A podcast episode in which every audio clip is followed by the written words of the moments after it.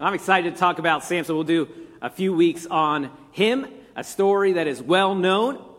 And have you ever known someone that is just full of potential and talent, but they just couldn't get out of their own way? Hey, you online, you know someone like that. It's like, man, if they could just get it together, they could do some amazing things. We know people like that. I, as a youth pastor, there were so many times where I saw teenagers with just such awesome potential and they'd make a life altering decision and it seems that it would just be crashing down and it was heartbreaking. You know, most likely, uh, you know this story of Samson, at least on the Sunday school level, right? He's this mixed up superhero that had the weakness for the ladies. But more than that, Samson failed the people around him. People that looked to him as a hero, someone that could help them. But more often than not, he failed them. God gave Samson everything he needed to succeed. We're going to see that he ruined everything and found himself ending his life tragically in shame. How did he get there? How did he ruin his life? And before we talk about Samson, we're going to zoom out a little bit. Obviously, this is a Old Testament account, an Old Testament character, story, person, real life. So this is before Jesus and his earthly ministry. So during this time, the people of Israel were trusting and believing that one day God was going to send them a savior. So let's rewind history all the way to the beginning. We got a timeline here. There's no way you could, uh, you know, digest all of it all at once. But it is in your CBC app. If you want to download that, if you haven't already done it, I encourage you to take a look at and get in this mindset. It all starts with the Garden of Eden. The fall of man, the flood, the Tower of Babel, Abraham, Isaac, Jacob, Joseph and his Technicolor Dreamcoat, Jews in slavery in Egypt, Moses parting the Red Sea, Joshua in the Battle of Jericho, and then finally living in the Promised Land. So, after years of following great leaders like Moses and Joshua for the very first time, the people of Israel had no human leader. They were broken up into 12 different tribes, and each tribe had their own pseudo government. But mainly, this country was a theocracy. This, their, their king was God himself. But as people do, Israel drifted farther and farther away from God. So God would get their attention, and then they would get right. And then they would again do evil in the sight of God and drift away from God again. So this brings us to the book of Judges. The judges were people, this isn't Judge Judy, right? These are, these are people that God raised up to get the attention of the people of Israel. The judges had their work cut out for them too, because the Bible tells us during this time that everyone did what was right in their own eyes. Does that sound vaguely familiar to you at all today, right? Everyone did what was right in their own eyes. Let's say that a different way. They had their own truth. So these judges were sent Gideon, Deborah, Jephthah, Samson, and my favorite, Ehud. Maybe one day we'll get to talk about him. They're all leaders that God used to bring his people back to him. And hopefully, over the next few years, we'll be able to sprinkle some, highlighting some of these judges that God used to wake up Israel. So let's check out Judges chapter 13 and verse 1, and we'll look at the life of Samson. And the people of Israel again did what was evil in the sight of the Lord. So the Lord gave them into the hand of the Philistines for 40 years. This was the consequences of their sin. There was a certain man named Zorah of the tribe of Danites, whose name was Manoah, and his wife was barren and had no children. And the angel of the Lord appeared to the woman and said to her, Behold, you are barren, and you have not borne children, but you shall conceive and bear a son. Therefore, be careful and drink no wine or strong drink. Eat nothing that's unclean, for behold, you shall conceive and bear a son. No razor shall come upon his head, for the child shall be a Nazarite to God from the womb and he shall begin to save Israel from the hand of the Philistines. The beginning of this story sound familiar at all. There was only a few babies that were foretold to their parents before their birth. You got John the Baptist, right? Jesus, to name a few. This is pretty good company that Samson's in. And we're going to see that Samson did some incredible things, but Samson also did some incredibly stupid things. We see in verse 1 that Israel had again gotten themselves in trouble, and they turned their back on God. So God sent someone to set them straight. God brought life through the barrenness of Samson's mother, and his parents were told to raise him differently, to set him apart as special. And one day he would save his people, he would save Israel. Now, you might see that Nazarite vow in uh, this account here. If you want to check out more about that in Numbers chapter 6, it goes and explains what that is. You, that what the Nazarite vow is was essentially a way that a non priest, uh, an ordinary person, could make some vows to be set apart for the use and the glory of God. So a non priest could say, I'm living by these vows, I'm devoting myself to serve God for my whole life. So there's three vows that we're going to see that Samson had to live by. God told his parents three things. First, no alcohol. Secondly, don't touch anything that is dead, like a corpse or roadkill. And lastly, no haircuts. So, this long flowing hair that Samson had was an outward symbol that he was set apart to serve God. And as long as he would keep these vows to God, he would have this supernatural strength that was given to him by the Holy Spirit. So think like the Incredible Hulk, except for not green. This strength was given to Samson to save his people from the Philistines. Verse 24 The woman bore a son and called his name Samson. And the young man grew, and the Lord blessed him. And the Spirit of the Lord began to stir him in Mahaneh-dan, between Zorah and Eshtaol. This young man, Samson's life, started off in an amazing way. Such promise. His parents loved him and they knew that God was going to use him and prepare him for something great. But then things start to go sideways. As boys begin to start notice girls, sometimes things become stupid pretty quick, right? And Samson is the poster child for this phenomenon. Chapter 14, verse 1. Samson went down to the city of Timnah, and at Timnah, he saw one of the daughters of the Philistines. And then he came up and told his father and mother, I saw one of the daughters of the Philistines at Timnah. Now get her for me as my wife. But his father and mother said to him, Is there not a woman among the daughters of your relatives or among all our people that you must go and take a wife from the uncircumcised Philistines? But Samson said to his father, Get her for me, for she is right in my eyes. He says, I want a, a wife from these other country. And they're like, well, what about our country here? He heads out of town to this neighboring country of the Philistines. He sees the most beautiful woman that he's ever seen in his life, and for him, it is love at first sight. He comes home and says, Mom and Dad, I found the one. Arrange a marriage for me. His parents are confused. Who is this girl? Well, she's from Timnah. Well, why do you think she's the one? Because she is smoking. That's why, obviously. Samson, she's a Philistine. She does not serve the one true God. God gave you to us to raise you and to keep you uh, uh, clean and pure and to save your people from the Philistines, not marry them. These people have conquered us and they're keeping us under their rule. Samson says, Look, mom, dad, I hear everything you're saying. You're making some great points, but she's so pretty. That's it. I've made my mind up. See, Samson knew as a follower of God that we aren't supposed to marry someone that's not a believer. A sidebar here, if you've already done that, that doesn't mean, you know, ah, I got an exit strategy here. No.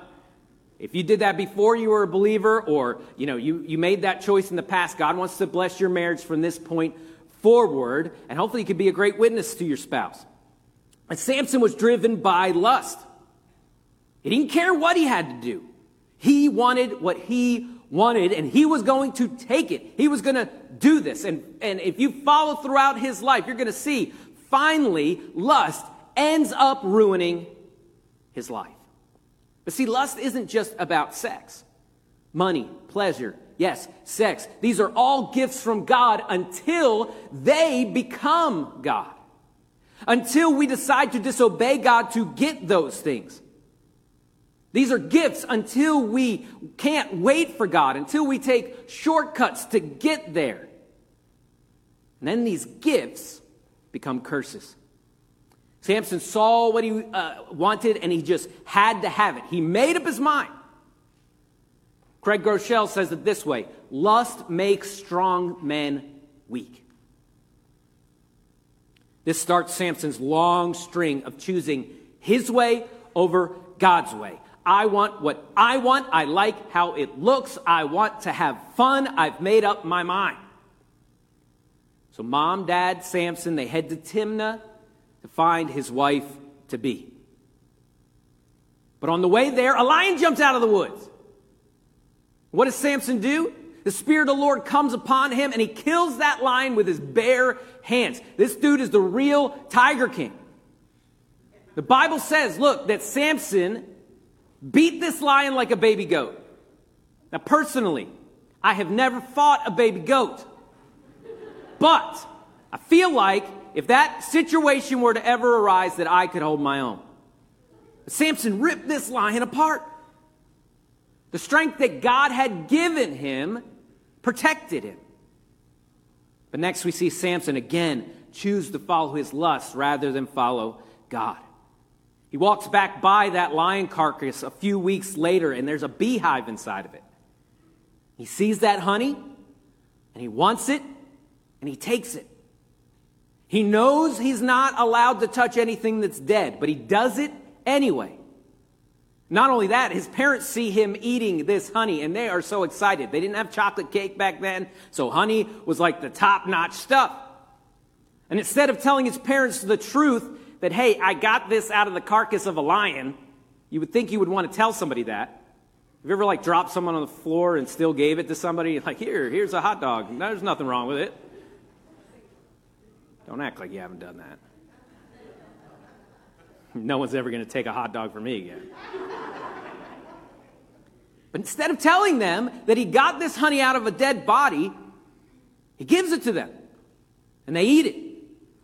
What a dumb thing to do, right?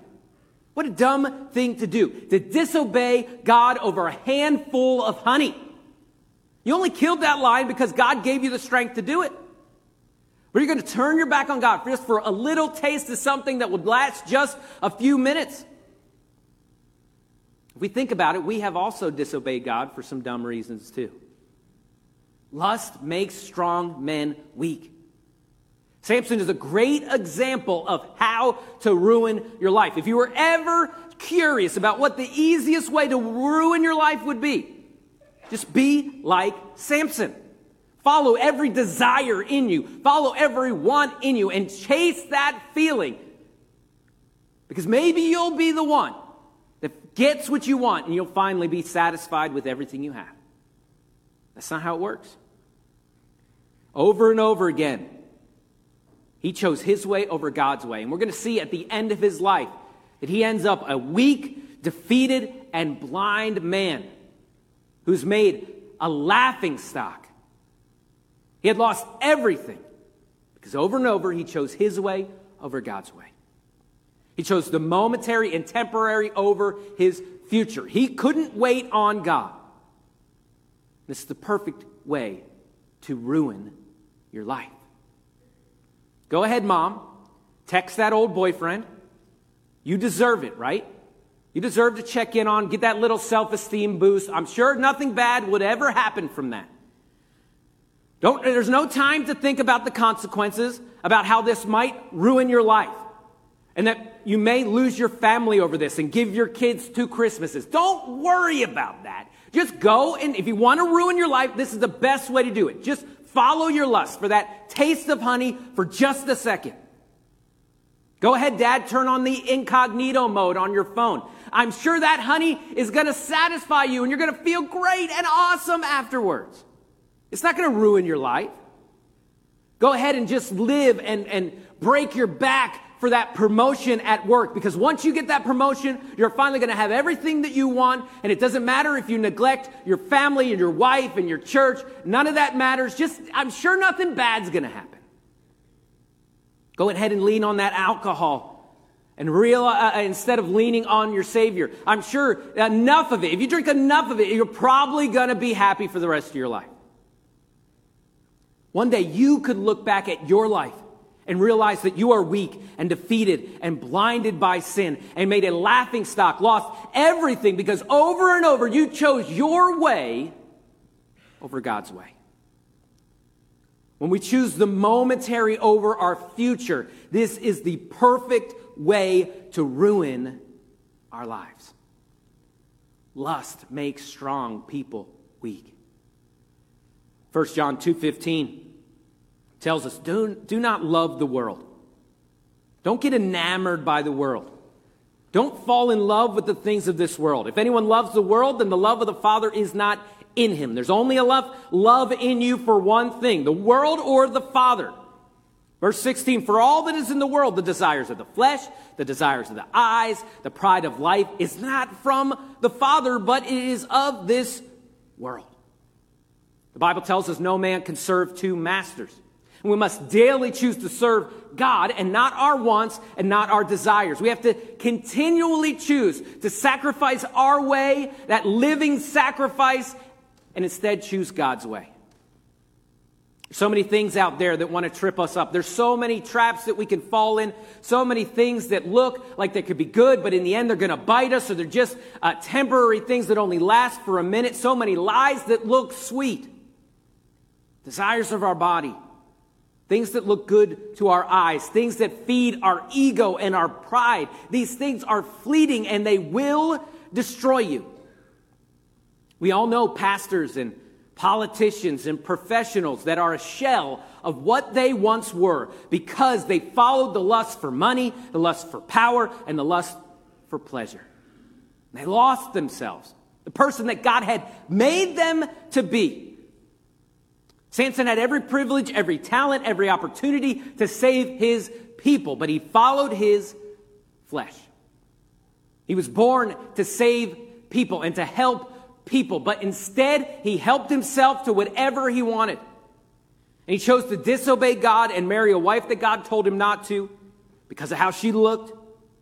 And he broke his Nazarite vow for a little taste of honey and drug his parents into sin unknowingly. Samson ruined his life. Jesus is the better Samson. Jesus is the better Savior. Jesus was tempted by the devil in the desert as he was fasting, and the devil tried to tempt him to turn that stone into bread, but he didn't take the honey. Jesus was tempted to show off his power and defend his pride, but he resisted. Jesus was tempted to bow down to the prince of this world, to have everything that this world could offer, but instead he chose to surrender to the will of his Father. Jesus is the better Samson. Jesus saved his people. Be like Jesus. Don't be like Samson. Don't ruin your life. You might think that you can handle it, but lust for pleasure, pride, and possessions will always make you weak. God's way is the best way. Don't ruin your life. Every head's bowed and eyes closed the Richmonds come back down here again, lead us in worship. What in your life is that honey that you're tempted to do weird things like eat it out of the carcass of a lion? You do strange things to get to this thing that you know is bad for you. It doesn't satisfy you. It doesn't ever make you better. It always just leaves you feeling shame and broken and guilt. Maybe it's your anger. Maybe it's bitterness. Maybe it's unforgiveness. Maybe it's sexual sin. Maybe you're abusing some substance Maybe it's flirting with someone at work. Well, she's just my work wife. He's just my work husband. But no, in reality, you're trying to chase that little honey to give you something that you're missing. But in the end, you're going to ruin your life.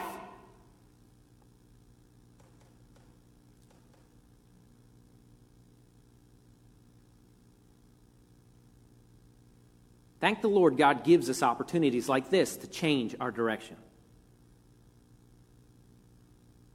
And I'm praying right now that God would stop you dead in your tracks before you hurt yourself. Whatever that thing is that God's stirring up in your heart right now. If you're saved, that conviction should be on you. If you're tasting something you shouldn't be tasting.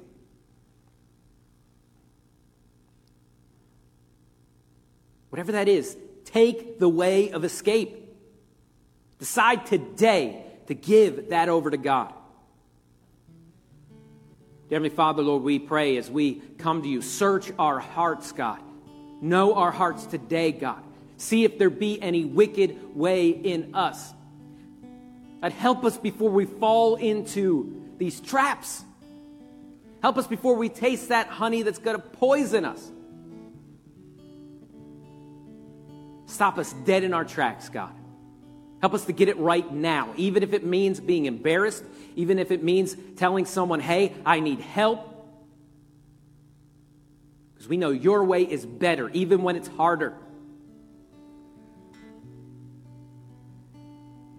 God, we love you, God. I pray for every person in this room, God. Point our hearts to you. Help us to be a living sacrifice.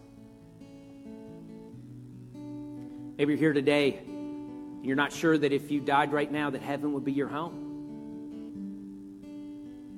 You're not sure that you are a follower of Christ. The Bible tells us that sin is a problem. We talked about it today.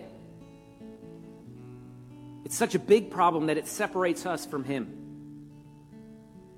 Because sin is breaking God's law, sin is going against God's way.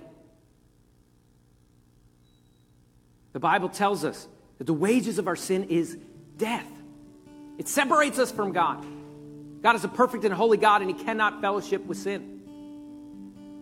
But Romans 5 8 says that God commended His love towards us, and that while we were yet sinners, Christ died for us. Jesus Christ paid the price of your sin.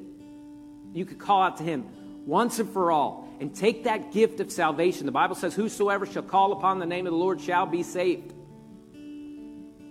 Words aren't important. Not a magic prayer, it's a decision in your heart once and for all. You could call out to God right now and say, Lord, I know I'm a sinner. God, forgive me. I'm turning from everything that I hold on to